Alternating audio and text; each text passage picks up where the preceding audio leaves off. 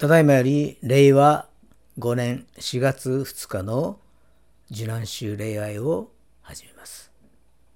黙祷をもって心を整えてまいりましょう。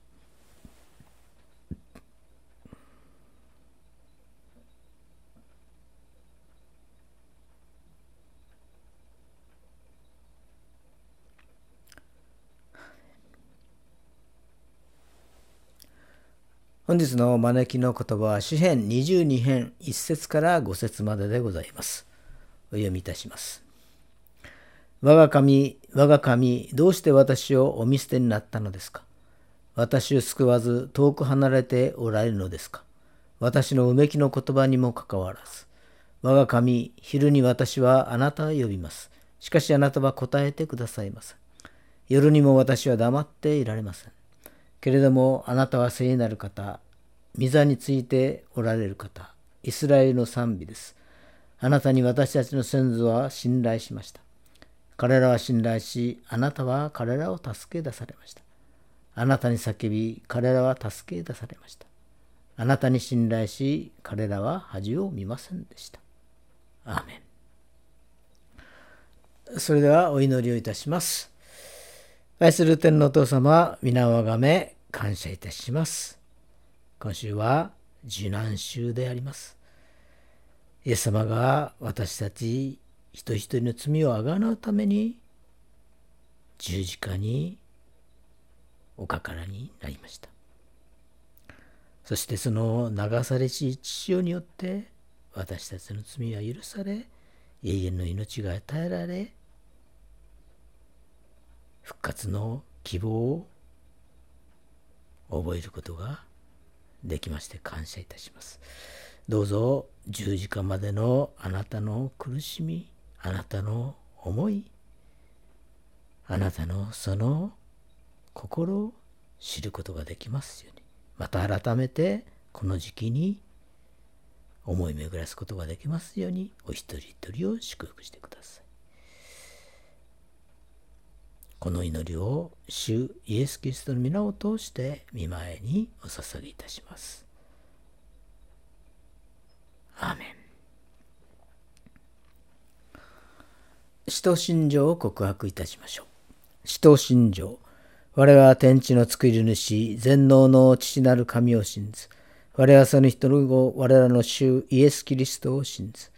主は精霊によりて宿り、乙女マリアより生まれ、ポンテオ・ピラトのもとに苦しみを受け、十字架につけられ、死にて葬られ、読に下り、三日目に死人のうちよりよみがえり、天に昇り、全能の父なる神の右に座してまいり、歌手へこり、来たりて生ける者と死にたる者と裁きたまま。我は精霊を信ず、聖なる行動の教会、生徒の交わり、罪の許し、体のよみがえり、とこしえの命を信ず。アーメ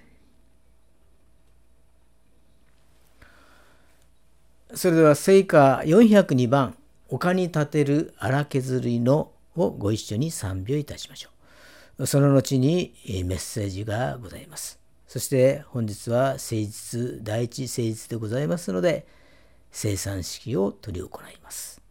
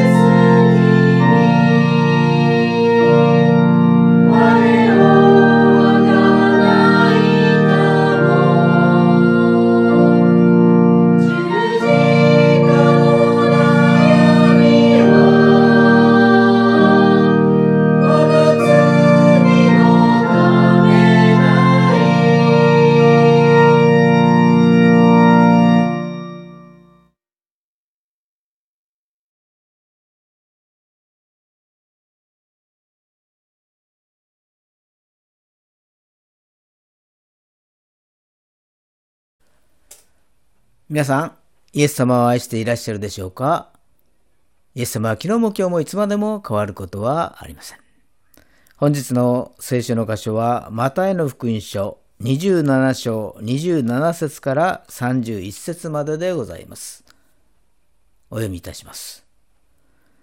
それから総督の兵士たちはイエスを総督官邸の中に連れて行き、イエスの周りに全部、全部隊を集めた。そしてイエスが着ていたものを脱がせて、黄色のマントを着せた。それから彼らは茨で冠を編んでイエスの頭に置き、右手に足の棒を持たせた。そしてイエスの前にひざまずき、ユダヤ人の王様万歳と言ってからかった。またイエスに唾をかけ、足の棒を取り上げて頭を叩いた。こうしてイエスをからかってからマントを脱がせて、元の衣を着せ、十字架につけるために連れ出した。アーメンそれではお祈りをいたします。愛する天皇お父様、皆をあがめ感謝いたします。今週は受難週であります。イエス様の十字架は私たちの身代わりでした。本当は私たちが十字架にかかって死んでしまわなければならなかった頃をあなたが代わりに担ってくださいました。鞭打たれたことも、唾をかけられたことも、茨の冠をかぶせられたのも、父を流されたのも、すべて私たちの罪をあがなうためでありました。ありがとうございます。あなたのその限りない愛ゆえに私たちは救われ、永遠の命を与えられ、神様の見舞いに立つことが許されました。この受難死の時にもう一度深くイエス様のことを思い巡らすことができますようにどうぞ導き願います。十字架の道行きを黙想しながらこの時期を過ごすことができますようにお願いいたします。今世界では苦しみの中にいる人たちが増えてきています。どうか神様がそのお一人お一人と共にいてくださり、慰めを、癒しを、希望を与えてくださいますようにお願いいたします。今日の礼拝が主が喜ぶものとなりますように、主イエス・キリストのお名前によってお祈りをいたします。アーメン。今日は茨の冠を頭にと題してご一緒に恵みを分かち合いましょう。まあ、聖書の旧約聖書を一言で言えば、救い主の登場を待ち望む書であります。だから救い主に関する予言が多く書かれています。新約聖書はその予言の成就とイエス様の来臨に関する予言が書かれています。イエス様が再び来られるということが書かれているのであります。これらの予言が成就するためには、この世の中の環境が整わなければ、整わなければならない。でも成就するたびにその環境が整えられているということをですね、えー、驚きを持って覚えるのであります。長年予言され待望されていた救い主が来臨されたのは紀元前4年の頃であります。ローマのアウグスト皇帝の時に実現しました。救い主イエス・キリストはかつて預言者ミカが預言したようにエルサレムの南約10キロのところにあるベツレヘムで誕生しました。王としての来臨ではなく小さな赤子としての来臨でありました。それはまさに神の一人子が人間となられて人類の罪をあがない死より復活して全世界に真の救いが及ぶために神の大いなる知恵でもあったのであります。この救い主イエス様が誕生するために、この世界が整っていなければならなかったのであります。神様はメシア来臨のために用意された時代環境は、一つはギリシャ語が世界の共通語になることでありました。これはアレキサンダー大王がアジア、アフリカ、ヨーロッパを征服し植民地の国々にギリシャ語の使用を強制したことによるものでありました。ギリシャ語はアテネから生まれたもので、ギリシャの商人たちにより地中海沿岸諸国に広く広く普及したものであります。新約聖書はやがてこのギリシャ語で書かれることになりました。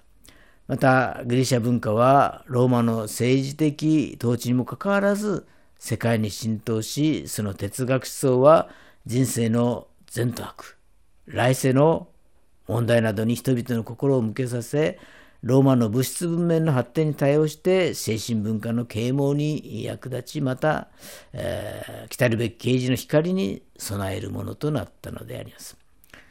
次に世界の治安維持と道路網の整備が考えられるのであります。ギリシャ帝国の衰退とともにローマ帝国の勢力が増し加わり、都市国家や部族間の争いを一掃し治安が保たれるようになりました。すべての道はローマに通ずという言葉もできました。首都ローマから放射線のように各地に向かって道路が建設され、幹線道路はアスファルトで固められていました。このように世界の道路網が整備され、治安も維持され、旅行や思想の普及に便利になっていったのであります。そしてユダヤ人が世界中に離散されたことも考えられます。当時のユダヤ人は世界各地に離散し、その数はパレスチナの人口よりも多かったと言われています。その地域はバビロン、シリア、エジプト、ギリシャ、小アジア、北アフリカ、ローマなど広い範囲にわたって彼らは散らされていたのであります。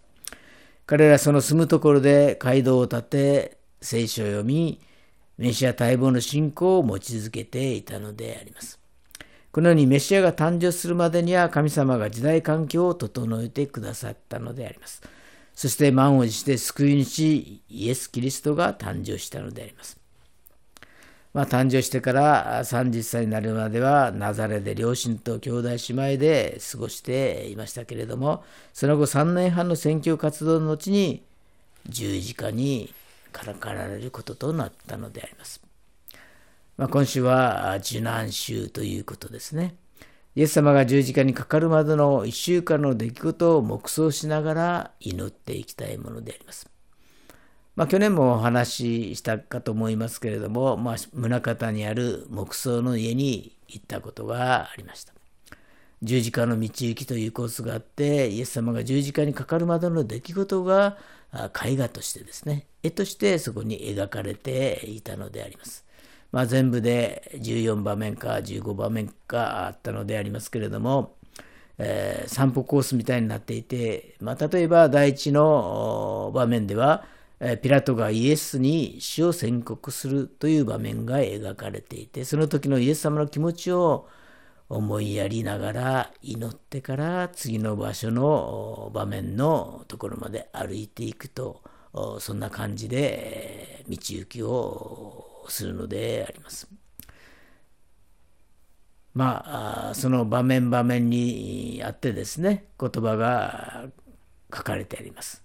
イエスは十字架を受け入れる。イエスは初めて倒れる。イエスは母マリアに会う。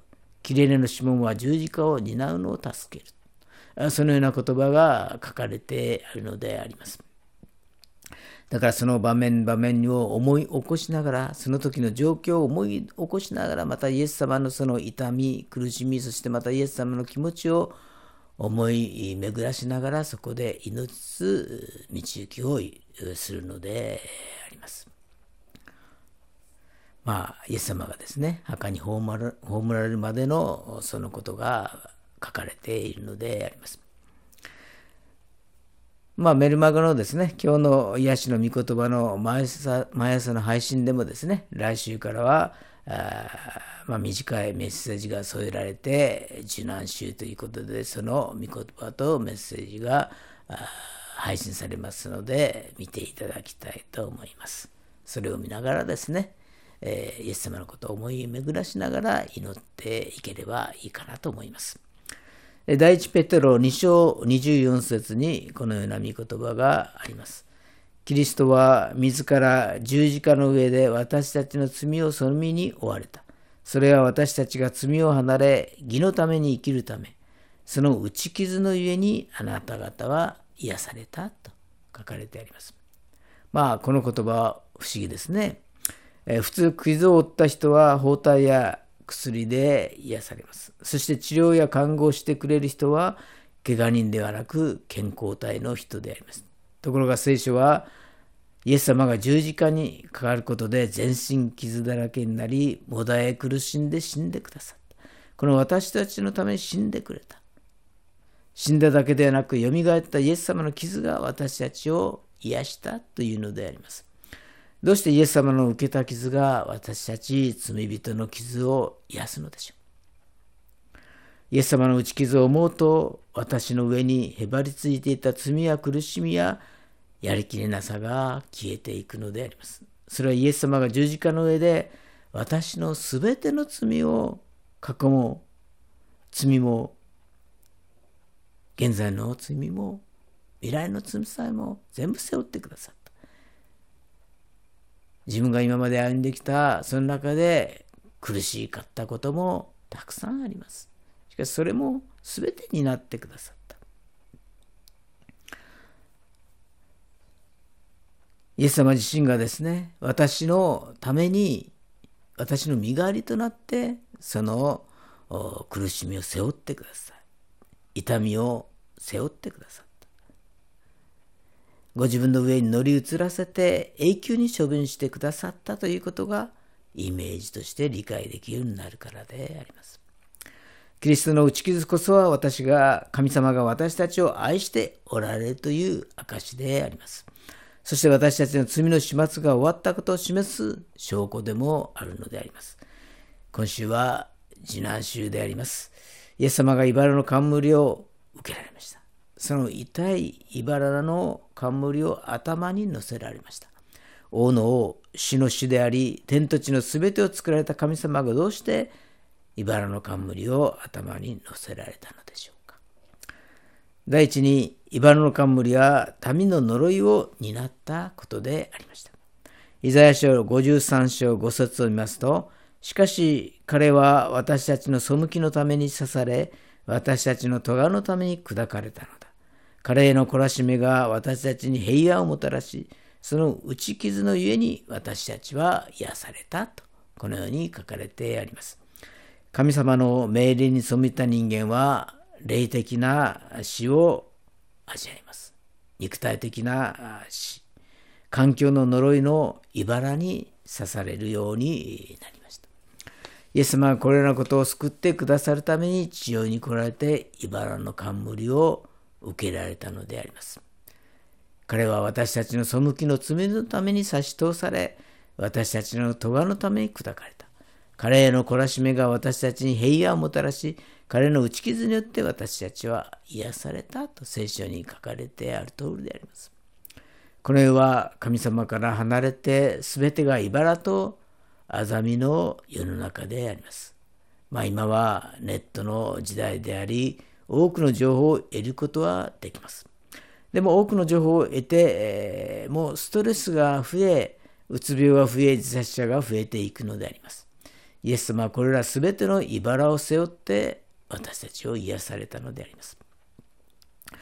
第二に茨の冠は立法の呪いから解放してくださいました。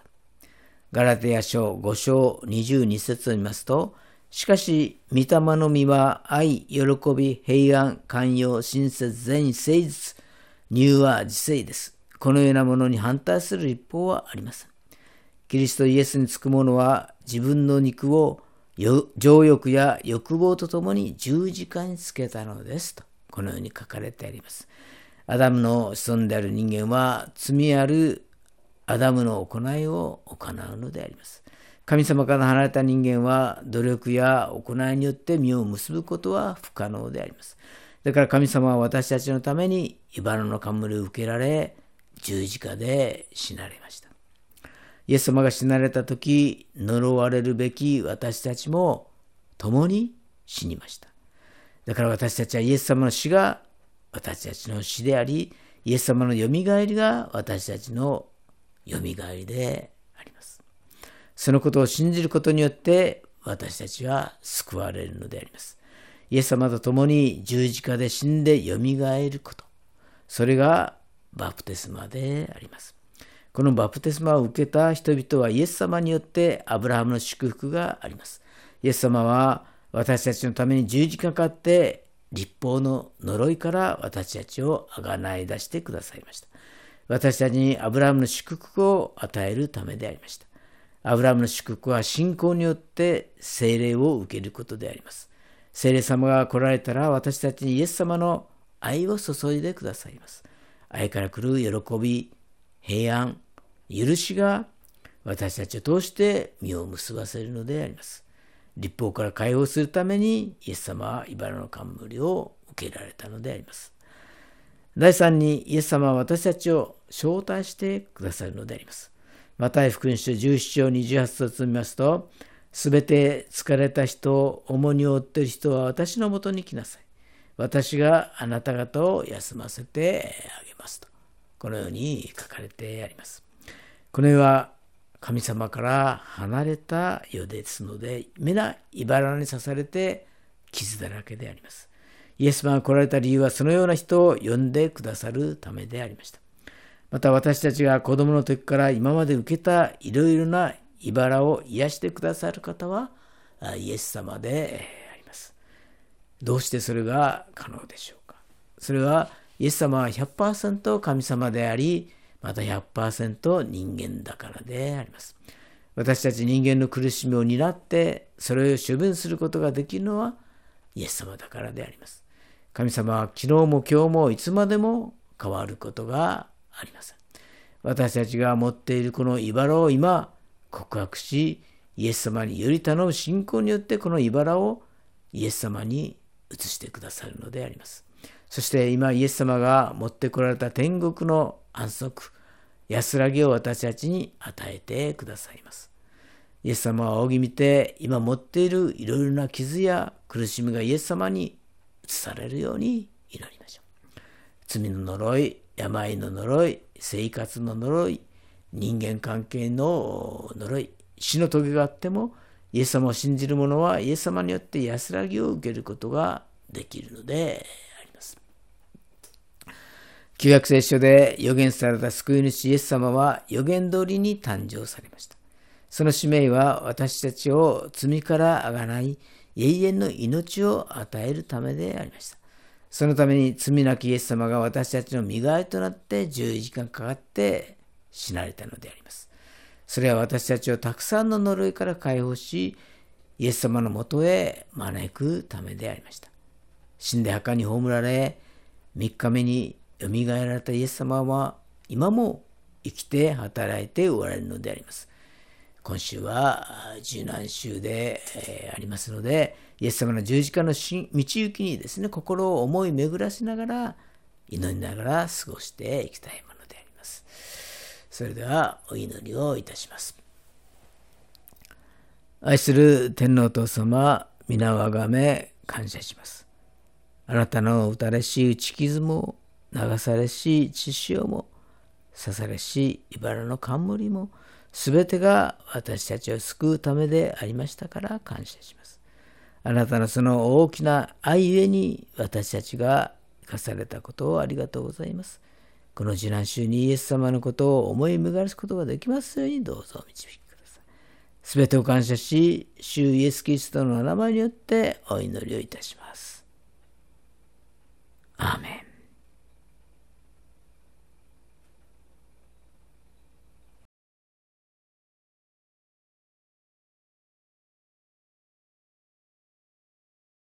ただいまより生産式を執り行います。ご起立くださいまして、正解167番の1番と2番を賛美いたしましょう。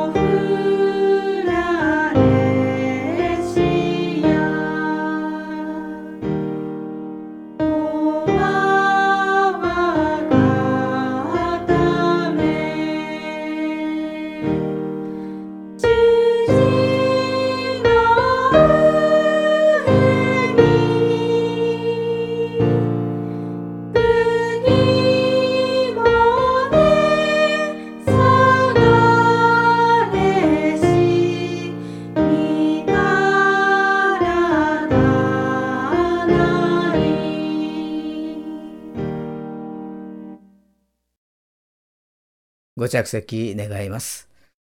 ただいまから主イエス・キリストが定められた生産式を執り行います。生産は主イエス・キリストが十字架にかかられる前夜、弟子たちと最後の食事をとるとき、パンを取り祝福して後、これを裂き、弟子たちに与えまた、杯を取って弟子たちにお与えになり、主が再び来られる日までこれを守るようにと定められたものです。それは私たちの罪のために十字架にかかり、贖いの死を遂げられたキリストを示す新しい契約です。信仰をもって生産に預かりましょう。それでは聖書をお読みいたします。マタイの福音書26章26節から29節まででございます。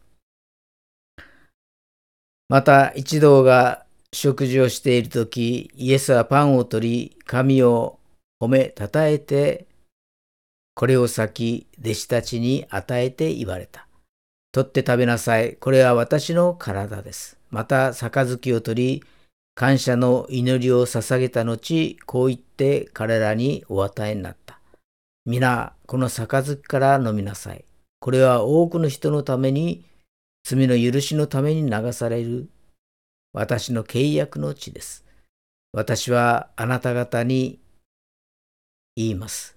今からのち、私の父の御国で、あなた方と新しく飲むその日まで、私がブドウの実からできたものを飲むことはありません。アーメン。それではお祈りいたします。愛する天皇父様、皆をあがめ感謝いたします。御一人子であるイエス様が十字架の上で死に私たちの贖いとなってくださったことを心から感謝いたします。願わくは、主の慈しみと十字架のその苦しみとを深く覚えさせてください。今、このパンとブドウ酒を祝し、聖別してください。見舞いに砕かれた心を持って、主の肉と血とを受けることによって救いの恵みが確かであることを覚え私たちがキリストにあって一つであり互いに主にある家族であることを覚えてこの交わりをいよいよ厚くし共に福音の証に生きるものとしてくださいますようにお願いいたします。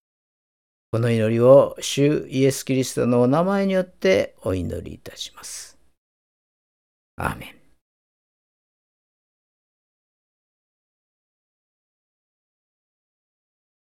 それではパンの分散をいたします。聖歌167番の3番と4番を賛美しながら分散をお願いいたします。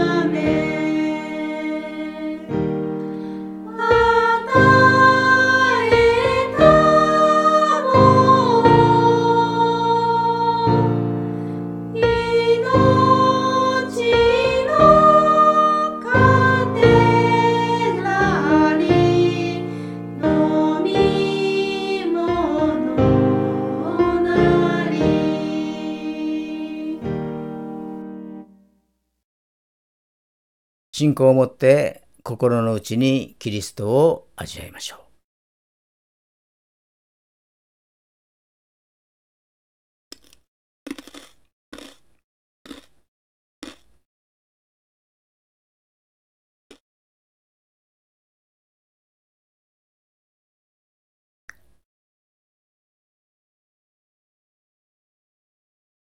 続きまして、ブドウ酒の分散をいたします。正解167番の5番と6番を賛美しながら分散をお願いいたします。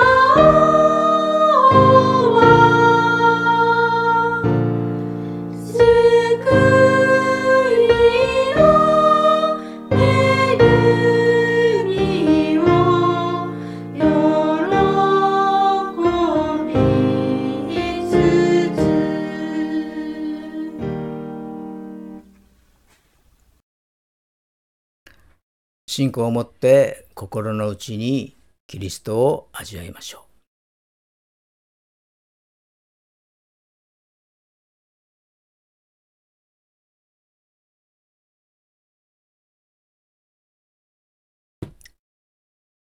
それでは聖歌167番の1番と2番を賛美しながら回収をお願いいたします。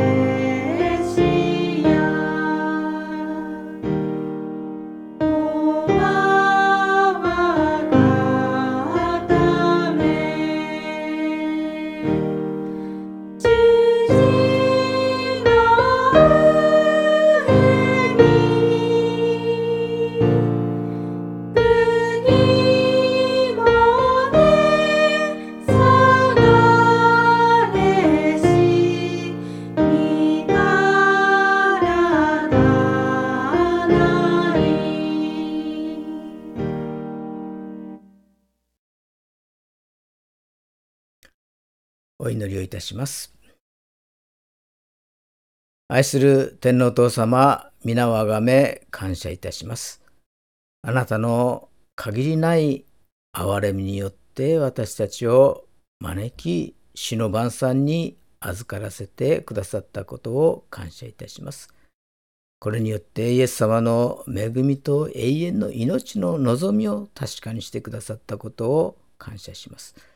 どうぞ信仰の創始者であり、感染者であるイエス様を見上げつつ過ごすことができますようにお導きください。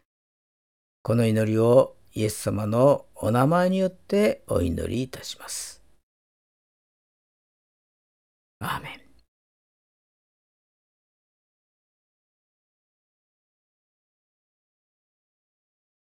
これにて生産式を終わらせていただきます。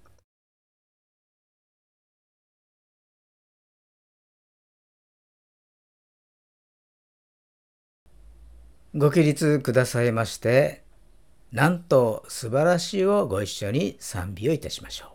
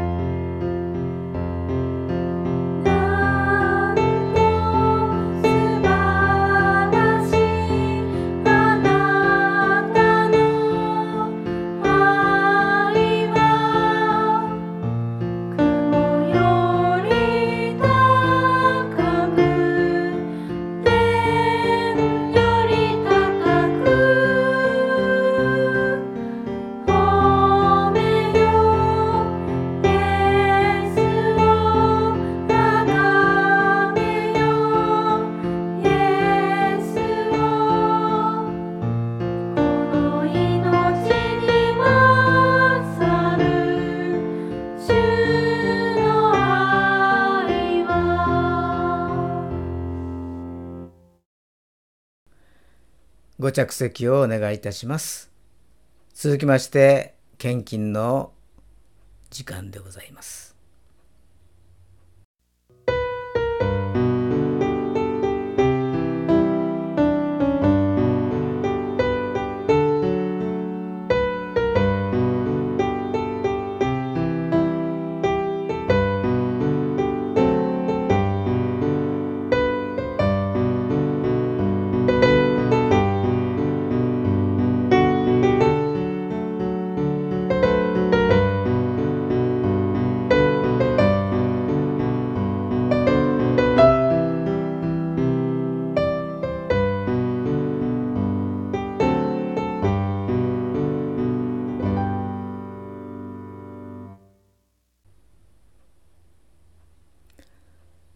それではお祈りをいたします。愛する天皇父様、皆をあがめ感謝いたします。今日も神様の御言葉を私たち一人一人に降り注いでくださってありがとうございます。御言葉によって養われていますから感謝いたします。今捧げました献金はどうぞ主の御用のために用いてくださいますようにお願いいたします。この祈りを主イエス・キリストの皆によってお祈りをいたします。アーメン。それでは主の祈りをお捧げいたしましょう。主の祈り。天に増します。我らの父を願わくは皆をあがめさせたまえ、御国を来たらせたまえ、御心の天になるごとく地にもなさせたまえ、我らの日常の糧を今日も与えたまえ、我らに罪を犯す者を我らが許すごとく、我らの罪をも許したまえ、我らを試みに合わせず悪より救い出したまえ、国と力と栄とは限りなく汝のものなればなり。アーメン。それでは聖歌376番父御子御霊の省エネの地に祝祷がございます。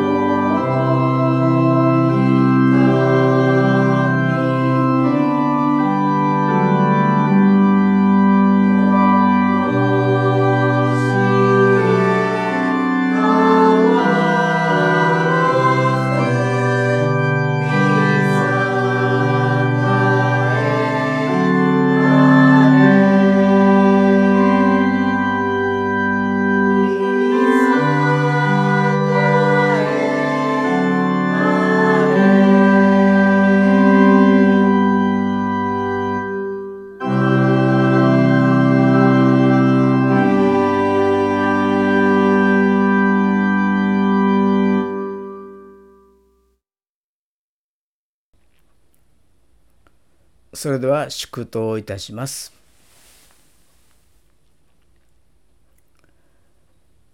仰ぎ恋願わくは主イエス・キリストの恵み父なる神の愛聖霊様の親しき御交わりがここに集いしお一人お一人の上に今から常しえまであらんことを。アーメン